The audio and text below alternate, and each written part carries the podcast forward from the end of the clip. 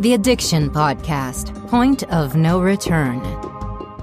Hello, everyone, and welcome to the Addiction Podcast Point of No Return. My name is Joni Siegel, and I'm the host for this podcast. My husband, Steve Siegel, is the producer of the podcast. Just a reminder to please subscribe to this podcast wherever you listen to podcasts and give us a five star rating. Not because we think we're cool, but because when you do that, Google brings us up when people are looking for podcasts about addiction. And we like to think that we give people a message of hope and that we tell stories that might resonate with them and give them some direction. Also, please go to our YouTube channel and subscribe. Give our videos a thumbs up and also ring the bell so that you're notified when we do a new video. Today's episode is episode number 311. Next week, our episode number 312 will be the end of our sixth year of bringing you messages of hope about the subject of addiction. So we're kind of excited to reach that milestone. But today we have an interview with a gentleman named Fred Shaw. Now, Reverend Fred Shaw is the public is director of public affairs and spokesperson for the Citizens Commission on Human Rights International, also known as CCHR. It is a more than 50-year mental health industry watchdog. He's also the executive director of the NAACP Inglewood South Bay branch in California with a long history of working for the NAACP. He's a native of Compton. He's worked in Compton for most of his life, and he is a fierce advocate for children and adults in both civic and human rights. He has advocated and stressed the importance of education and the reduction of poverty and drug addiction. His late mother, Marcine Shaw, was a sergeant in the Women's Army Corps in 1950. And for 18 years, she was senior deputy to Los Angeles County Supervisors Kenneth Hahn and Yvonne Brathwaite Burke. So Mr. Shaw, Reverend Shaw, is all about kids. He's all about education and he's all about ensuring a future for these kids. And that includes making sure that they don't turn to drugs and they're not prescribed drugs. So without further ado, let's talk to Reverend Fred Shaw. Reverend Fred Shaw, thank you so much for being willing to be on our podcast today. You bring a breadth of experience, not so much, you know, personal addiction, because we just talked about that. You yourself did not have a drug problem, but you definitely have been dealing with helping people with all sorts of problems. And it's just a whole different viewpoint. So thank you for talking to us today. Okay, and then I want to acknowledge that if uh, you want to record this or whatever, it is perfectly fine with me. And so, uh, and then we'll go on. So now the first question was what again? Well, um, just um, tell us where you grew up. Where did you grow up, Reverend Shaw, and, and what did you see in terms of addiction?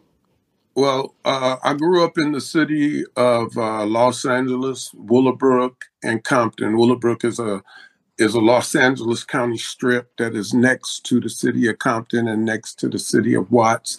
And so I grew up in the inner city where all of the temptations and the the gang violence and the drug use and things like that were being done. I myself never really participated in any large degree.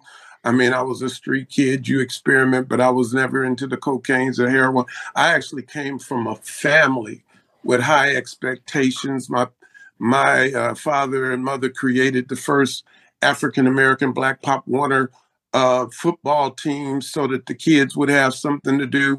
My mother was uh, worked for one of the super, most powerful supervisors in LA County. She also became a councilwoman in the city of Compton. My father was a businessman, so I grew up with a different experience. Even though I grew up in it, I was not of it. Right. So now when it comes to toughness and being able to stand up for yourself and being bullied, I was not one of those that would take that. So I took sports, I took boxing and things like that so I could walk my own path as a basketball player and things like that. I don't know if you know, but I've always teased you, Reverend Shaw, because you are you are a large man, and I always used to say that I wouldn't want to run into you in a dark alley because you look so fierce, and I know you're not. I know you are a very kind gentleman, but you have that fierce look, and I can I can see how you didn't take anything from anybody. Well, I was good by choice. I, I, I wasn't a weakling. And let me tell you this it, I grew up where, you know, fierce look wasn't enough. And at the time, I was a really thin guy. But that's why I took the martial arts and stuff. But I was so connected in the streets, I didn't really have to worry about it anyway. I knew most of the Crip leaders and the Blood leaders and the and all of those types of guys of the different gangs all over. So I was um, very lucky because a lot of those guys played in the Pop Warner football programs that my mother created and our different associations. I didn't have a lot of people try me, but if they did, then they we we all learned a lesson from it. I understand. And I I assume that in the area where you grew up, there was addiction in that area. So you likely were aware of it and saw it. Well, yeah, you you would run into people who had heroin addiction. You would run into people who, uh, what we used to call red devils and stuff like that. People were addicted to those things. Uh, I didn't know of a lot of cocaine. My flow, even though I came across them, was not of that of drug addicts and stuff. My flow was more into the athleticism and things like that and trying to accomplish things. But you do run into it, you do see it, especially, I don't know if you remember or know this, especially when I went into law enforcement. And ah. then I became a Los Angeles County Sheriff Deputy, and I did that for 13 years. And then that was a totally different experience than I grew up with because now every time you get a call, it's somebody's problem. Yep. Somebody's drug addiction, somebody's, you know, whatever the crime may be. So then you learn you have a whole different experience. And thank God I did grow up into the street because it allowed me to be able to handle things that a lot of people had difficulty doing. And and I think that's huge because I think, for example, if I were a uh, Los Angeles County sheriff's deputy, the last thing people would want to hear from me is, "Don't do drugs, get off of drugs," because obviously I have no idea what they go through and I have no idea what their lives are like. So I think the fact that you grew up there and then you're a sheriff's deputy, that had to have been, you know, that had to have helped you have some rapport with a lot of the people you had to deal with. Well, I was so connected in the streets that uh, I didn't have the problems that a lot of sheriff deputies had. People knew me. They knew my personality. They knew what kind of guy I was. I didn't try to, per- you know, perpetuate that I was something that I wasn't. I was just being me. Most of them, well, I could fight. Most of them knew the type of things I was into. So nobody really tried to try me from the streets like that because, in fact, even when I worked the jails, some of the gang leaders protected me, made sure oh. nobody knew did not mess they knew not to mess with me so you know, and um, I wouldn't care either way. But you know, it was nice to know that people thought enough of you that they would not let you get caught up. I had drug dealers when I made a joke one time. I made a joke about. I said, "Man, this this crack cocaine got everybody so messed up. I ought to try it." And one of the uh, dope dealers said, "No, Shaw, you cannot try it. Uh-huh. You need to hear for the people." Uh-huh. You know, uh-huh. so like, so I, you know, I, I and I didn't even know that guy but he knew of me. Yeah. So that was that was important. Wow. That's a great story. Now, when I met you, Reverend Shaw, you were mm-hmm. focused on literacy and you were mm-hmm. working mm-hmm. with kids to teach them how to read because I know that you and others of your peers had realized that the kids really needed to learn how to read. But how did you then? I know that now or more recently, you've been focused a lot on the on the drugging of kids. How did how did all of that come about? How did that how did you segue from literacy into what you do now with the Citizens Commission on Human Rights? How did that all come about? It actually came about by accident. Before I was into the literacy thing, uh, my youngest son was diagnosed with dyslexia. Okay. And so they told me that it was incurable. A friend of mine recommended the program that I put him in, and they had him do his letters in clay and his numbers in clay. And and he came home one time and he told me, he said, Dad, I don't want to do it no more. It's too hard. And I just told him, I hugged him and I said, just do it for me. And one day he comes home and he said, Dad, I don't think I have it anymore. You know, I know my numbers, I know my letters. And so I called the school and told him that I'd had him under a private therapist and um, that uh, I wanted him retested. And they couldn't tell that he ever had it. Wow. I, as a cop, as a person that grew up in the inner city, as a father, um, you know, how many kids are being diagnosed with something because they don't know how to cure it. Right. Not that it can't be cured. And and and they had made a vital mistake that led to that because they told me they wanted him to be able to see a therapist. And I said, for what reason? He said, they said to help him with his self-esteem. I said, I'm his father. That's my job. And so then that's what led to the to getting them to the program that helped him and when they when they couldn't tell that he ever had it, I knew something was up. Yeah. And so then the same friend introduced me to the Citizens Commission on Human Rights. And then I recently, in the last five to seven years, became a staff member, but I volunteered for over 25 years just wow. to help. Yeah. And, and, and I can see that because kids get diagnosed with something like dyslexia, which is a learning problem. It's not a mental problem. It's a learning and a comprehension problem from my understanding. But if you label them with a mental disorder, then the solution becomes medication. Well, the thing was, was that my, my ex-wife was a, a dental assistant. Um, I was a sheriff deputy, so we could afford a house she was a Spanish house or Mexican housekeeper, and he had actually got the two languages mixed up. Oh, and what happened? He his twin sister could interpret everything he said. Nobody else could un- understand it, huh. and so so as he started really learning to read and separate the languages, there was things that he had mixed up, and so once they started working with him then he was able to separate those things and then he was like a normal kid. Right. Right. But he could have gone down the road of been di- of being diagnosed with some kind of mental disorder and then you would have ended up putting him on meds because you don't know any difference. Well, that was the road they were trying to take when they right. said he needed a therapist or something. Then the next step is, oh, you need these medications because the therapist, unfortunately, uh, do not handle the problems that that people that they're supposed to be treating have. Right.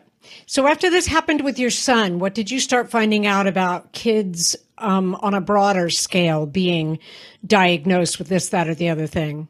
Well, one of the things that was very interesting uh, when I left the sheriff department, it was to open my own business. I had seen all of the apprehension side but I wanted to get into the prevention side of, of, of law enforcement. So we, me and my sister, we teamed up and we opened up group homes for boys. These were pres- uh, probation children.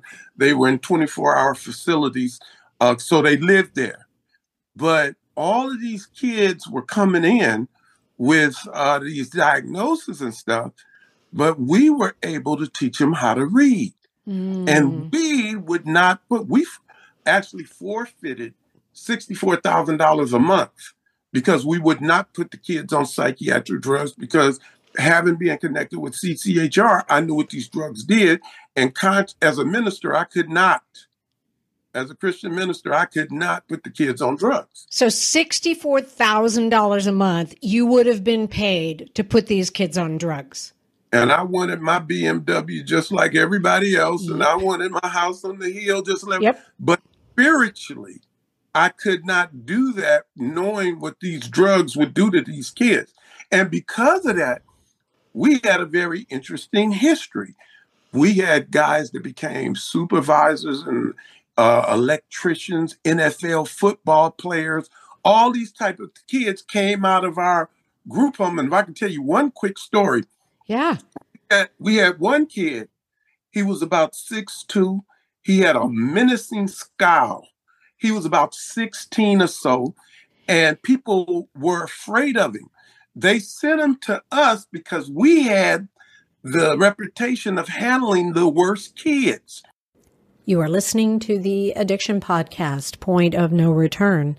For more information on the podcast or to reach out if you have a story you would like to share with us, go to our Facebook page by the same name, or you can email us at theaddictionpodcast at yahoo.com, or go to our website, theaddictionpodcast.com, or call us at 727 314 7080.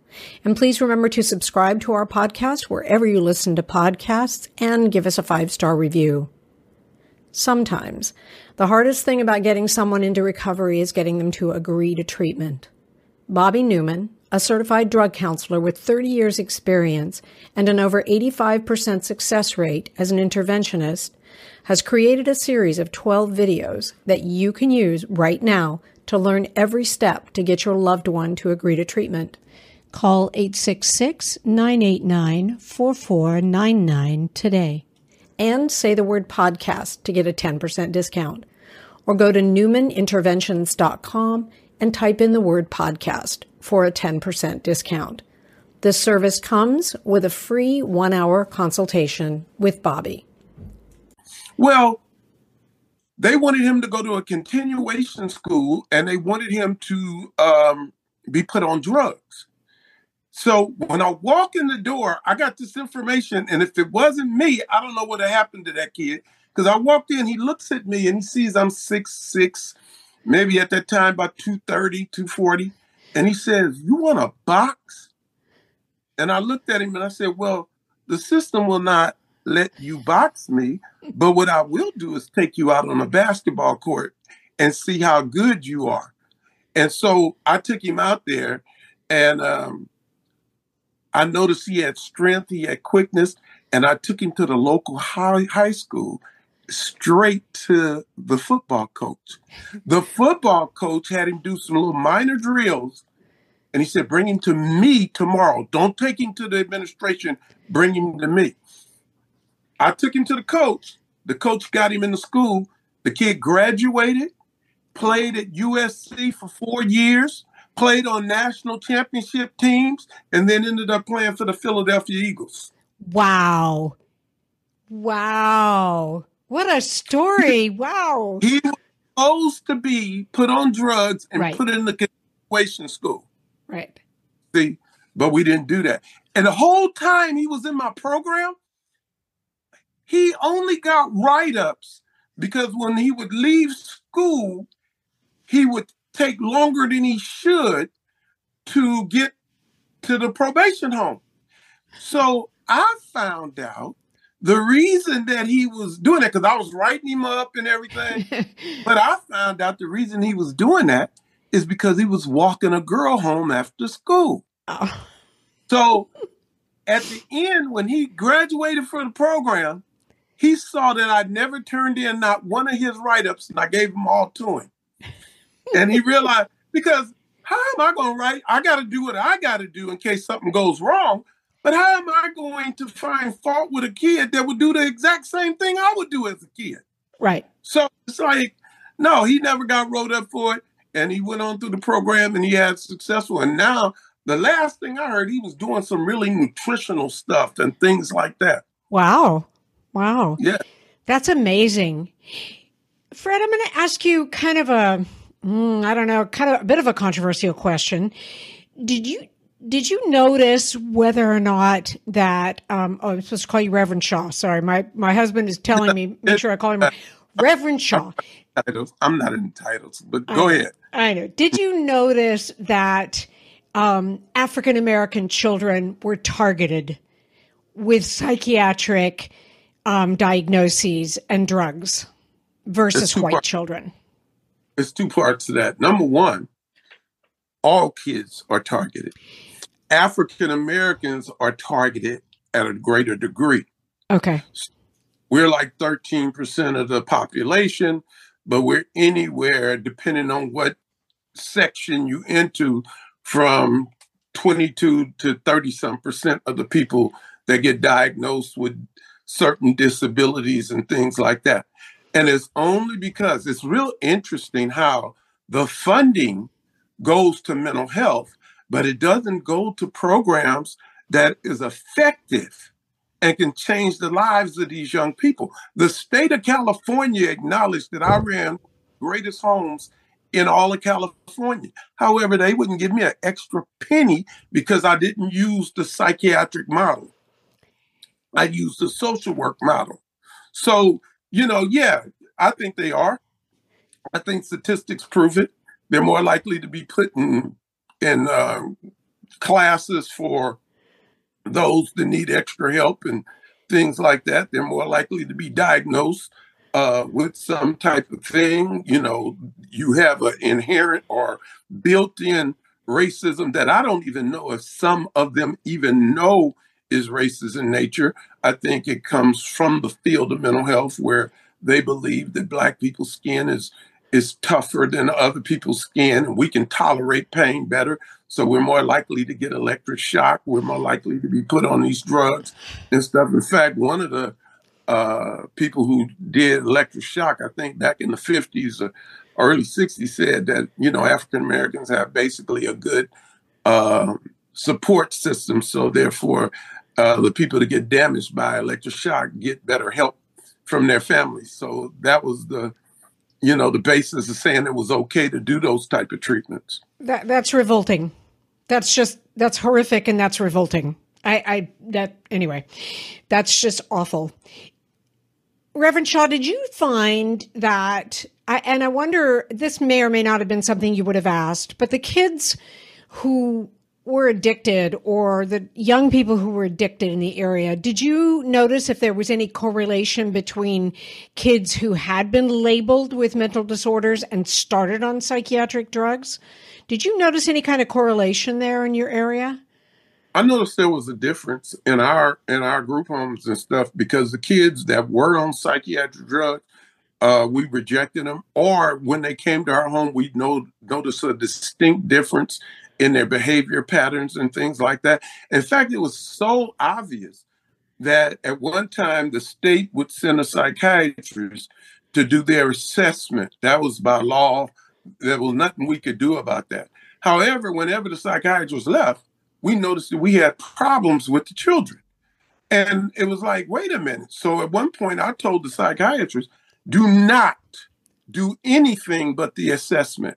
And if you can't follow that, I will stand in the door and make sure that you don't do anything but that assessment. Because what they did was we found that they were creating problems. So then when we had the psychologist come in, he admitted that he he wouldn't let 72% of the psychiatrists and psychologists he knew work on anybody in his family.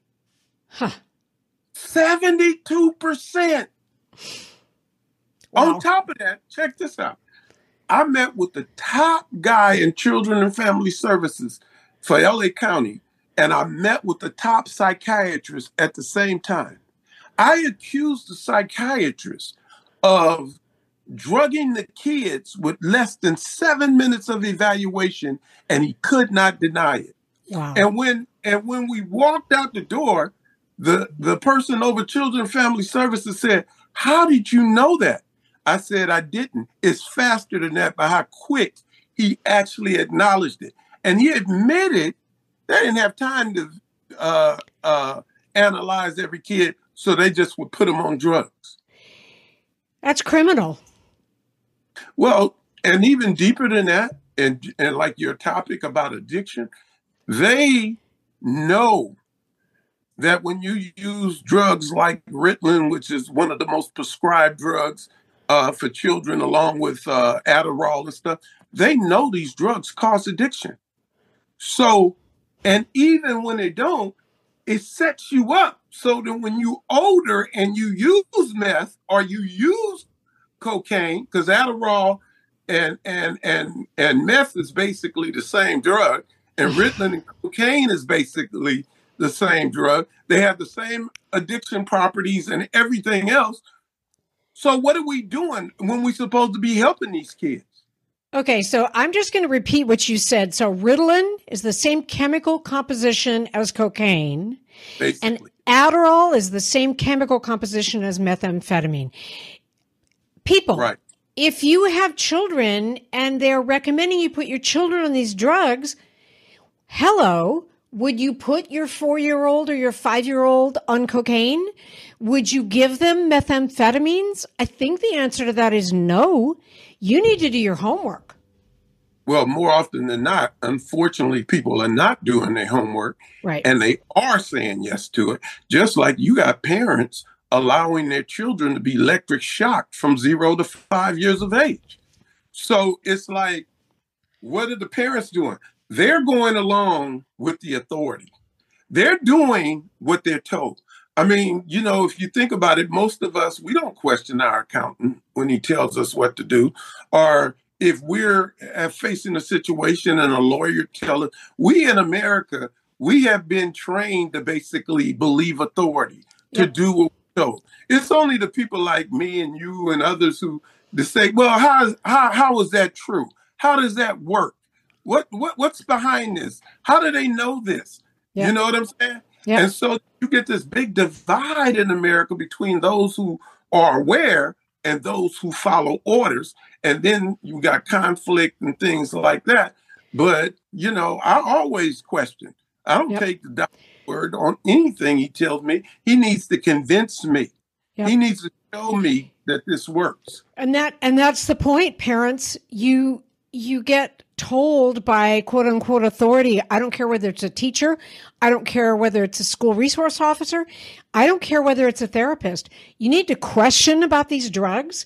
You need to question about you know their chemical properties. Are they addictive? And you know they are. Ritalin is addictive. Adderall is addictive. I mean we get we've had people on the podcast who were addicted to these drugs. You need to question it. You cannot just decide that a doctor knows better for your kids than you do, you know? It's scary. Well, if you remember, and I don't know your age, and I'm I'm not trying to ask, but when I was a kid, and I think you're around my age or so, uh, our parents, our mother, was the nurse. Yep. She, if the doctor gave you a drug and you had an adverse reaction to it, she took you off that drug. It wasn't, you didn't have to go back and say, oh, he's having seizures. Oh, he's having a rash. Oh, she did it. Yep. See, but nowadays, you know, they tell you to consult your doctor. First of all, why are we even having commercials about drugs? Oh, yeah. Don't get me started on that one. We have death as part of the product. Yeah. Yep. I mean, why would you? And they say consult your doctor on that. First of all, the doctor's supposed to be taking my blood work, looking at my symptoms, doing all these things, and he determines what drug is best for me. Right. Not me go in and say, like the children are doing across this nation, oh doc, I can't I can't focus, I can't clean my room, me and my parents argue, I feel depressed. Can I have Ritalin? Can I have Xanax? I mean, yeah, Xanax. Yeah. And then yep. the doctor gives it to him because the doctor's connected to the pharmaceutical rep. Yes, he is. Kickbacks. Pay him to be at the ice capades and the yep. and I'm in Los Angeles, the Laker games. And, yep. Bingo. You know Follow the money. Yep. There. This that's the whole thing of this show is follow the money. Exactly. So, so let me ask you a question, Fred, because what one of the things we like to do with the podcast is, um, oops, I called you Fred again. My husband keeps telling me to call you Reverend Shaw. Um, anyway, what can people contact CCHR if a if a parent is told by a school resource officer or a principal or a teacher if they're told, oh, you know, your child has this, that, or the other thing, can they contact CCHR and ask questions about that? Yeah, I um, I would ask them to go to the CCHR website because before they call, a lot of their questions and things may be answered. We have campaigns that uh, for children. We have a, a 3D museum uh, on there for our whole CCHR museum thing. and that is called Psychiatry and Industry of Death. And Okay. it at the industry. It is not the Death Museum. It's an industry of death because of the amount of people who are killed and and and and messed up. You know, for example, people don't know when we're talking about Ritalin and Adderall and all of these types of drugs, uh, they have side effects of suicidal tendencies. Well, if it has a suicidal tendency, it has a homicidal tendency because a suicide is a homicide done to yourself. So then it also has the properties of dropping dead. What could be wrong with a child that we would give them the death penalty? Right.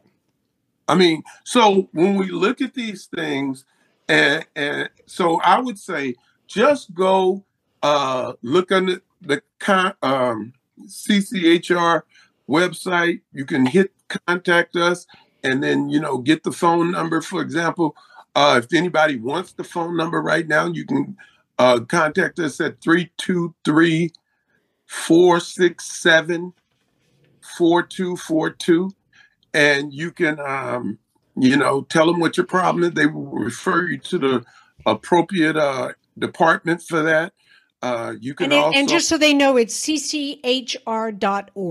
cchr.org. And I'm going to cchrint.org CCHR int. That's Okay. CCHRint.org. And the number again is 323 467 4242. And uh, just one other editorial comment. I've said this so many times that when you take um, drugs, whether it's street drugs or prescription drugs, you are playing Russian roulette. And in the same way that you just said, Reverend Shaw, that would you want to give your kids a death penalty? Would you let them play Russian roulette with a gun? Would you let them do that? And if the answer to that is no, then why would you put them on drugs like Ritalin and Adderall when you do not know the long term effect of these drugs and you do not know how they are going to affect your child? And do you really want to take that risk? I would think And- most and- parents would say no. and that and what you just said is appropriate but we have such a fast-paced society everything is quick fix Yep. and so therefore i don't take responsibility or see what's going on when they told me that they wanted to help my son with his self self-esteem i realized that's not their job That's right. I'm responsible as his father to do that. So I have to take a responsibility for my child and make sure he got what he needed from home. Strangers and, and people that don't know him are not supposed to provide that. Yep. You know, I'm supposed to guide his path. That path, his path. That's why I'm a parent. You know what I'm saying? But so even though the doctor says I'm supposed to say, because my kid will never say, what are the side effects of these drugs? Oh, Yep. all drugs have side effects. I didn't ask you that. Yep. I said, what is the side effects of these drugs? You know, because that's what they do. All drugs, that that's you'll hear people on these drugs, all drugs have side effects. Well, maybe we should do something about that. Yep. That's not something to accept. We got artificial intelligence. We got all types of medicine and stuff. We don't have to have all of these drugs with these bad side effects. That's right. So I mean, you know, I get passionate about this. You know, do I'm get s- passionate, and that's okay, Reverend Shaw, because I'm passionate about it because these are our kids. These are our future. the And future. and if we don't if we don't take care of them and we don't keep them off prescription drugs, I mean, there's no guarantee that your child isn't going to go try a Xanax at a party. And you can't be with them 24 7 to ensure that they don't do that. But you can question prescription drugs that are recommended for your kids. You can question that. And you have to do that. You just have to because that's it's your child and it's it's our future.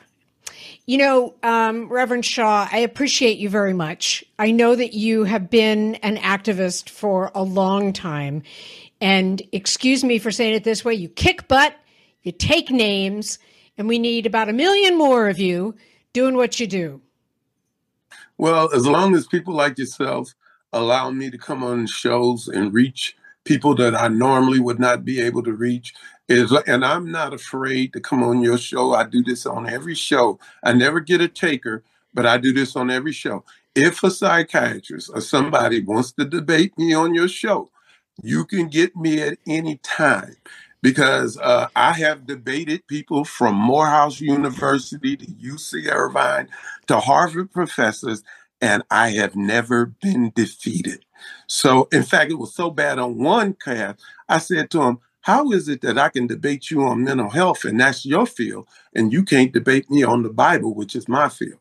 So, it's like, you know, but I can do that because my information is true and I know they're making it up as they go along. Yep. And so do not have any science. The Diagnostic Statistical Manual has no statistics in it. Nope. It is a book.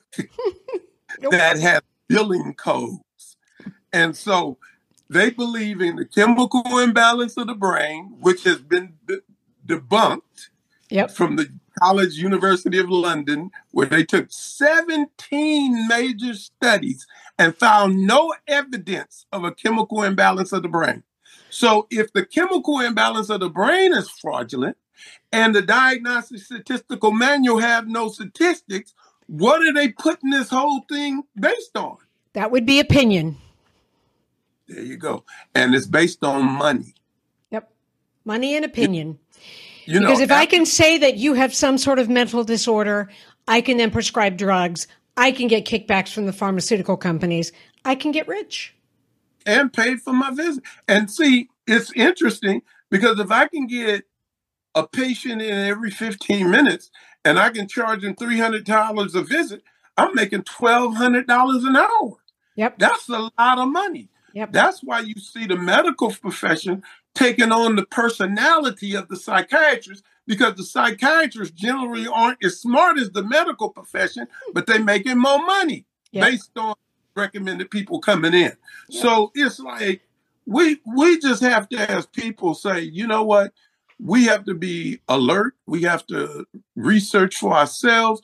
We have to make sure that the educational standards in any field fits that that is supposed to be.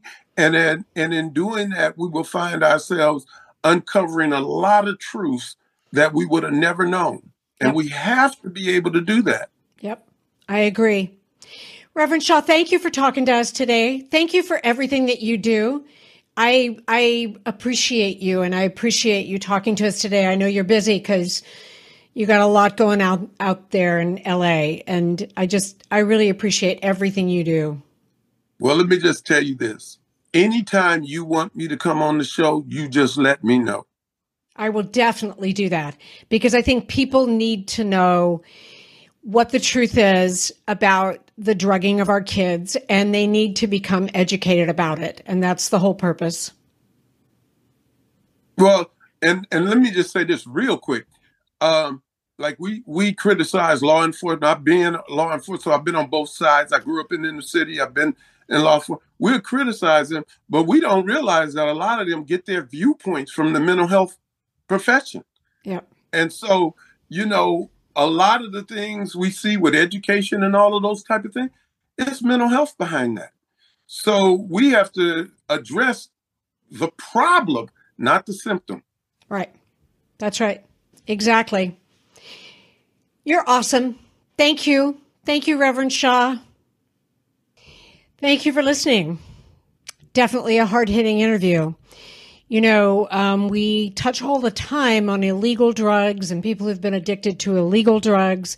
And we talk some about prescription drugs, but, you know, probably the part of our society that is the most, um, what's the word? They they are going to get hit with this stuff more than anybody is the children. And that's our job. We have to prevent them being diagnosed with any sort of um, mental disorder or what have you um, reverend shaw talked about the diagnostic and statistical manual it's called the dsm and it's what psychiatrists use to label people. There's a math disorder if you don't like math. I don't know. I probably have that one. I think there's a shopping disorder, but I'm not sure. And I know I have that one. Anyway, it's not based on statistics. It's really based on opinion.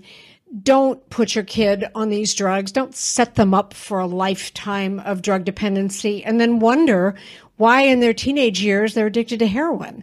Um, yeah, there's a correlation there. Anyway, thank you for listening. We've got another interview next week, and we will be back.